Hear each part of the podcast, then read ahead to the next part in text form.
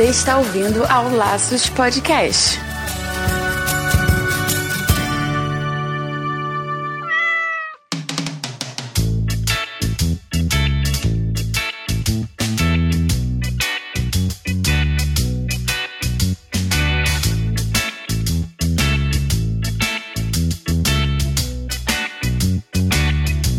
Bem-vindos ao Laços Dicas número 2, o segundo episódio deste formato diferente, onde a gente passa dicas rápidas e sucintas para você cuidar do seu bichinho. E quem sou eu? Wendy Bittar. E eu sou Marina Arinelli, médica veterinária, e hoje eu tô cheia de dicas para vocês sobre higiene dos pets. Mas lembre-se, se você tem dúvidas, sugestões ou críticas, para onde que eles devem mandar mesmo, Wendy? Pode ser por e-mail, laços@laçospodcast.com.br, Facebook, Laços Vet, ou ainda Instagram e Twitter, Laços Podcast. Lembrando que os comentários serão lidos no episódio completo do Laços e não aqui no Dicas, ok?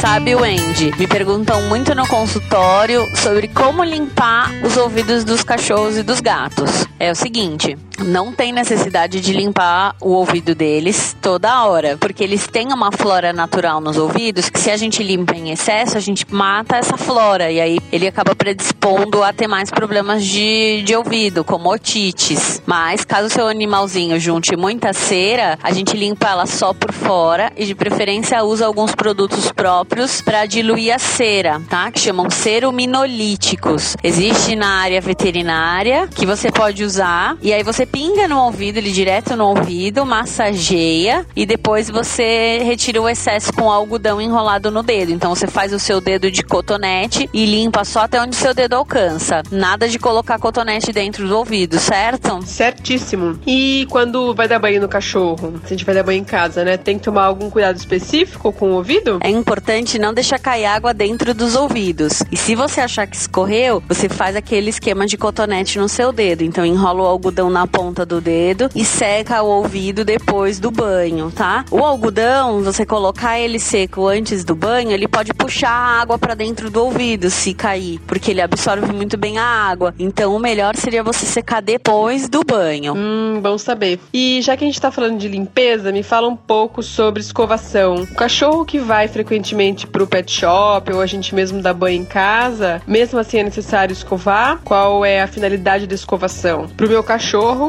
ele acredita que é carinho. E ponto final. Quanto mais escovação, melhor. É, escovação é um carinho mesmo, eles adoram. O bom é você acostumar eles desde pequenos, né? Tanto seu cachorro quanto o gato, que tem pelo comprido e que precisa de escovação com frequência, o certo é você escovar ele todo dia. E uma dica legal é você sempre pentear nos dois sentidos, para que você nunca forme nó. Então você primeiro penteia da cabeça sentido rabo e depois você penteia do rabo sentido a cabeça, porque daí você desmancha qualquer tipo de nó que vai formar. E a gente pode usar qualquer tipo de escova ou cada pelagem tem um tipo de escova específico. Eu reparei uma vez que eu usei um- uma escova de cerda de uma que parece uma que é retangular, que tem uns parece uns ferrinhos assim, né? E eu escovei o cachorro, aparentemente ele tava gostando, mas depois eu vi que a pele ficou rosada assim, sabe? Ficou ficou um pouco arranhadinha. Eu nunca mais usei aquela não. Daí eu agora eu uso uma de plástico mesmo, que ela tem as pontinhas mais arredondadas, né? Rolicinhas, pontinhas, e daí no- eu percebi que não, não machuca a pelinha dele, fica melhor. Então, Andy, essas escovinhas com cerdas de aço, elas chamam rasqueadeira, que é o pente específico do cachorro e do gato, né, Pra pentear. E tem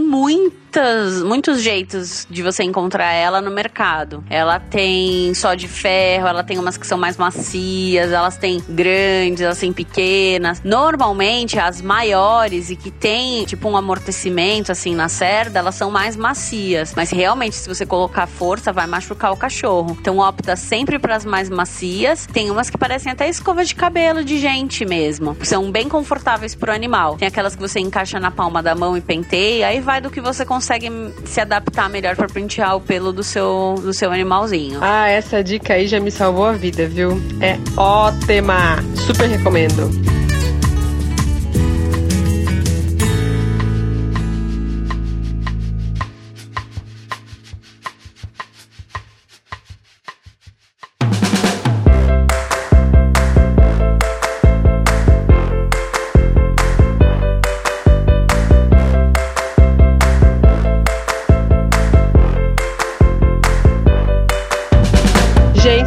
Tenham gostado das nossas dicas. Não se esqueçam de, durante a semana, mandar dúvidas, sugestões ou comentários pelo Face, pelo Instagram, pelo Twitter. Manda sinal de fumaça que a gente tá aqui e a gente vai procurar ler os comentários durante o podcast do Laços, ok? Super beijo para vocês. Até! Beijos e até, pessoal!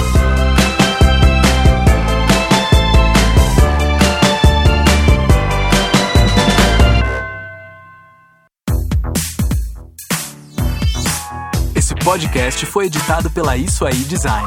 Tudo isso é forma com função. É design estratégico. É isso aí.